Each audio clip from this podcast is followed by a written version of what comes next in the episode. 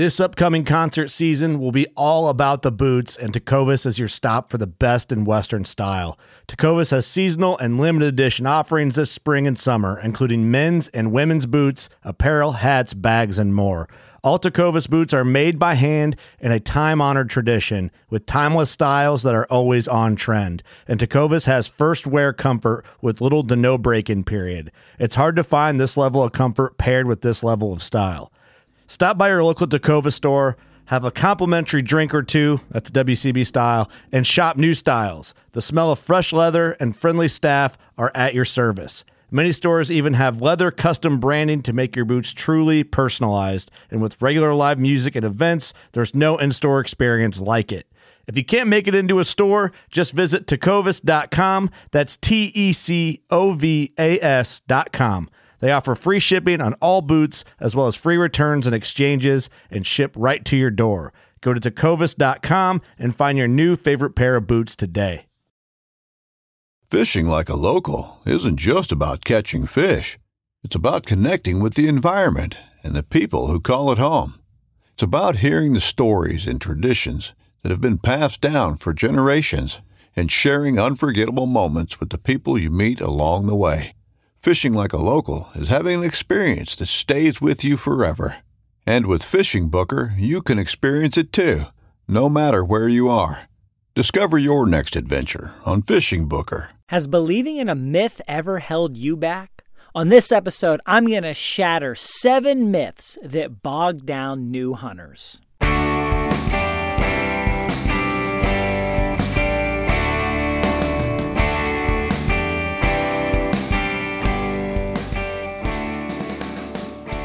Hey, and welcome to another episode of the New Hunters Guide, the podcast and YouTube channel helping new hunters get started and helping active hunters learn new things.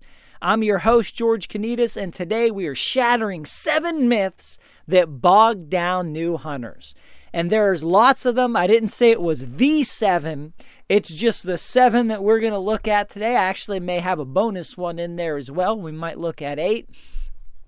But these are things that hold back, that bog down, that hinder, that keep people from starting, or that keep people from being successful, or that keep people from enjoying themselves, or any other number of things.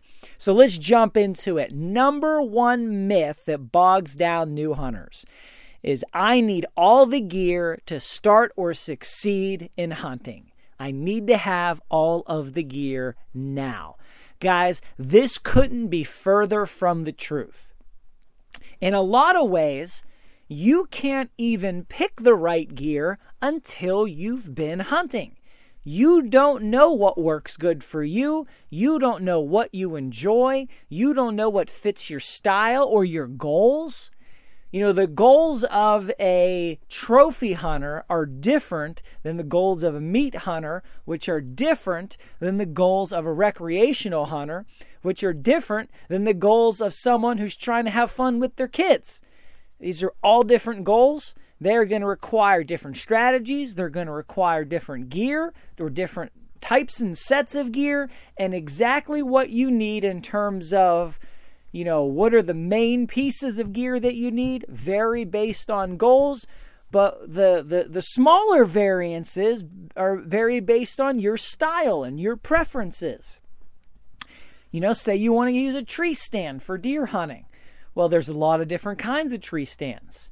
You may may be right for you and your goals to have a tree stand, but it does not you can't pick which one without some experience, some paradigm.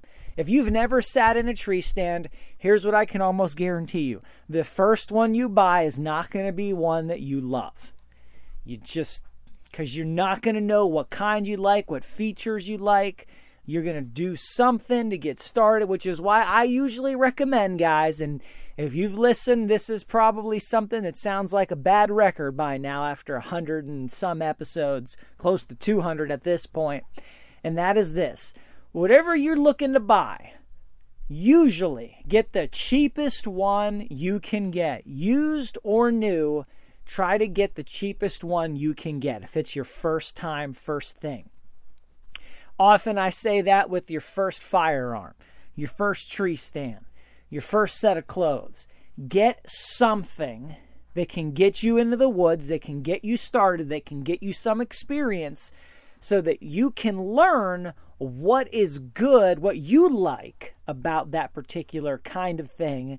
Uh, so that when when when you finally you know come up to it and you realize okay this is what fits my preferences then you can go and buy whatever really suits you i've used this example time and time again if you're going to buy a new gun or you need a gun to start hunting the best first gun you can get to hunt deer with or turkeys with or pheasants with or waterfowl with or armadillos with. The first gun, the, the best gun you can get for all of those is this the gun that you can borrow or buy used the cheapest. That's the best first gun. Oh, excuse me. I blew up my own saying. I got it wrong. I'm sorry. The, the best first gun for all of those is the one that you already have or could borrow or buy the cheapest. That's the best one to start with the one you already have or can borrow or can buy used the cheapest. That's what you start with because you don't know what you even value to go further. You know, if you want to start hunting waterfowl, for example, don't go out and buy a $2,000 shotgun. Get the cheapest or borrow or whatever you can get a single shot, get a bolt action shotgun, whatever you can get that you can borrow for free or that you can buy used cheap, get that. Get into the woods, do some hunting, and then you will learn what matters to you, what you enjoy, what's important for the sport, what's important for success. And then after a season or a couple seasons, you can get something that really fits you and your preferences and it can be a good purchase and then if you borrowed it, you give it back. If you already had it, you're out nothing. If you bought it used cheap, you can often sell it for close to what you paid for it and you're out nothing and you were able to use it for that period of time until you figured out what you really needed. Number 2 myth. All the advice from famous people is good for me. It is not. Guys, it is not. It is absolutely not the case. Now, I'm not just being cynical here and saying that, you know, famous people are, are out to get you and give you bad advice and people will believe anything they say just because they're famous. Some of that happens. But what I'm really getting at is their advice is going to be based on their experiences, their objectives, their goal, their habitat, their experience level, and their interests not yours. So if all of those things for you, you match them in all of those points, and you can check off and say, yeah, it's the same. I hunt the same places they do. I've got the same goals, the same experience, the same objectives, the same interests, um, all of that. Then, yeah, their advice may be very good for you. But most of the time, it only partially applies. And you've got to look through the weeds and pick out okay, what from this applies to me and where I hunt and all the other factors. You can't just swallow things hook, line, and sinker. And this one goes very closely with number three. If it's on YouTube, it has to work. It's got to be true, right? It's on the internet. Well, no, that is not the case. And I am on YouTube. I have made many videos and plan to make more. And I can tell you, as a video maker, that even though this hurts my own interest of growing my videos, not everything on YouTube is true. Not everything on YouTube works. Not everything on YouTube is real. Not everything on the internet, in the broadest sense, blogs, articles, forums, it's not all true. You know, a lot of the videos that you watch, these guys did 10 hunts. They went out 10 times trying to get this deer or this turkey or this whatever. Every one of them failed. And on hunt number 11, they tried some goofy thing and it actually worked. And they got that recorded, and that's what they make the video out of. And then you come and look at, like, oh, well, these guys are so successful. Every video they have, they're killing something. Well, their success rate might be terrible. You don't know but they're only showing you the videos where they succeeded. And at the same time, they they might just be showing you some crazy thing that worked because they're selling something or they're getting sponsored by somebody. You don't know. Don't just swallow it. Get out into the woods and see what works. When you need mealtime inspiration, it's worth shopping Kroger, where you'll find over 30,000 mouthwatering choices that excite your inner foodie. And no matter what tasty choice you make, you'll enjoy our everyday low prices, plus extra ways to save, like digital coupons worth over $600 each week. You can also save up to $1 off per gallon at the pump with fuel points. More savings and more inspiring flavors make shopping Kroger worth it every time. Kroger, fresh for everyone. Fuel restrictions apply. Number four, tradition means effective. This is just not the case. Tradition doesn't, just because it's tradition doesn't mean it works. Just because people have been doing it, just because everybody says this is what you do or how you do it, does not mean that it works, does not mean that it will work for you. Tradition is not always effective. Some of the worst advice I've ever gotten was tradition. People believe for years or decades this is what works, this is how you do it, this is the better way. No, guys, don't just swallow it hook, line, and sinker. Prove it out. Look, test, evaluate, use your brain, study, research, whatever you can do to see what really is going to work and what is going to work for you. Number five, you need to be hardcore to have fun. I did an entire episode on this a while back how the hardcore hunting mindset or philosophy damages the sport. This couldn't be further from the truth. What's fun is what's fun for you. If you like the idea of hunting 15 straight days all day long, going all out at full bore, living out of a tent, eating bark and berries and whatever you can scrounge, then that's what you should do. If that doesn't appeal to you, you should not let anyone hold you to that standard and make you feel worse to yourself for not doing that and, and not calling you a real hunter because that's not how you approach the sport. What's fun is what you enjoy. Do what you enjoy, not what someone else enjoys, or even worse, what someone else tells you you should enjoy. Throw that garbage out the window and go after it. Number six, it's okay to not subscribe. Guys, this is a massive myth and misconception. It is absolutely not true. You need to subscribe to this podcast and you have to go to iTunes and leave a five star review with a comment. It's just the best way to grow the program, to reach more people, and help more hunters. You gotta do it. You gotta subscribe. It really no, but for real. Number six, experience trumps science. I hear this on a regular basis. Well, this has been my experience. You know, this happened three times, so it's got to be true. Well, there are always outliers, there are always variables, there are also flat out lies, and there are people who see things through different colored glasses where that's not really how it happened or how it went down, but that's just how they perceived it. Regardless, a lot of times what people say is true flies in the face of science. And I, I don't just mean like, you know, oh, science is, you know, all high and mighty. I mean, you've got documented, demonstrated evidence again and again. This is how this animal behaves. This is how this works. Um, you know, I, I, I, people say all kinds of crazy stuff, and you stop and say, "Well, now hold on, that doesn't make sense." You know, there are people who are convinced that you know you don't want to be upwind of a turkey because that turkey will spook because they can smell you. Well, no, we've got science. We know about the nose capabilities of a turkey. We know what they can smell to a, a fairly good degree of accuracy. And we know that there's almost, if not absolute, zero chance of any turkey ever smelling you and it affecting anything in the hunt. But you've got somebody who will say, well, they had a turkey downwind of them and three times and they spooked it all three times. Well, first of all, maybe it was downwind, maybe it wasn't. Maybe they're just thinking it was. Maybe there was no wind that day. Maybe there was contrary wind. Who knows what was really happening? But that's just how they perceived it. Second of all, what else was going on? Maybe that turkey heard you walking all three times and spooked. Maybe it saw you all three times and spooked.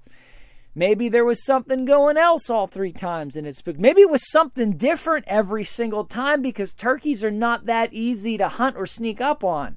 And you spooked the turkey, but you come up with this theory that it was they smelled you. Well, no, we have science. We've got a lot of research. We've got demonstrated evidence of the capabilities of their sense of smell, and that is probably, if not 100%, impossible. Now, that said, there are sometimes we don't know everything. We're people. Nobody knows everything about everything. But regardless, tradition doesn't trump demonstrated evidence that has been repeated and verified again and again with regards to biology and, and ecology and animal habitat and all these things.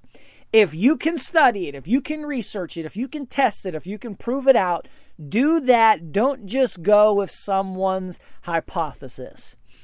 Number seven, there's nowhere to hunt, nowhere to go, can't find a place, can't go hunting.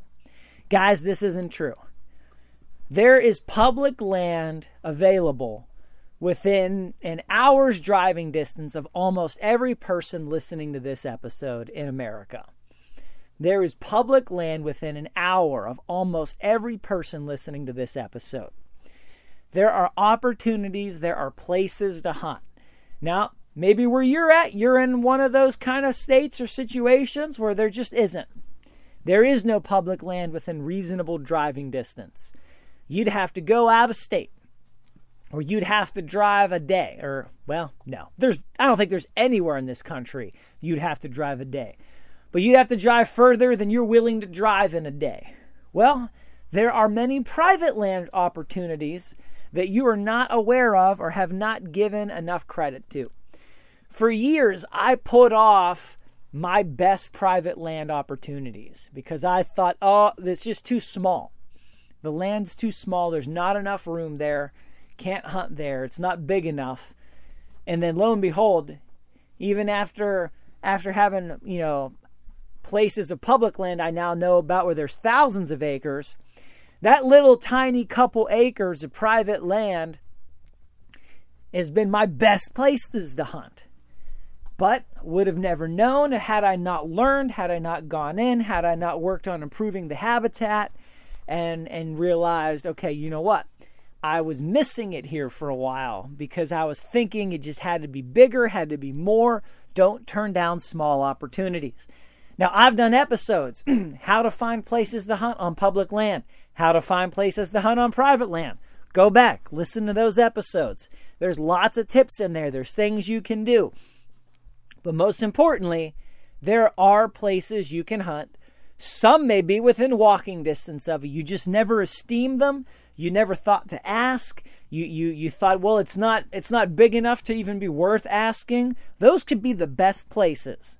And often those are the landowners.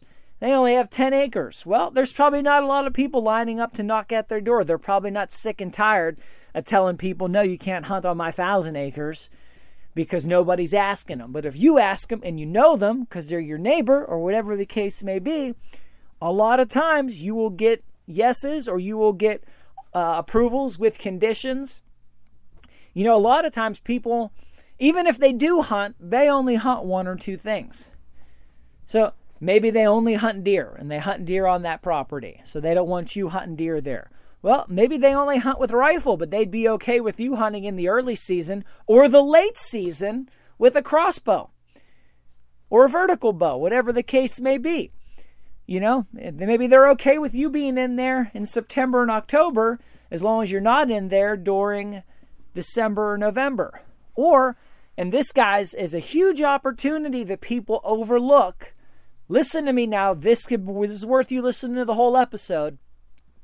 There are people that hunt deer and they say, No, you can't hunt deer my property because I hunt deer here. And they hunt in the rifle season. Okay, well, rifle season's over. I don't know. Pick your random date, December 10th, whatever. Middle December, your rifle season ends. We'll ask if you can hunt the late season in archery. Ask if you can hunt there in January. They've already shot their buck, they've already shot their deer, they've already done everything they want to do.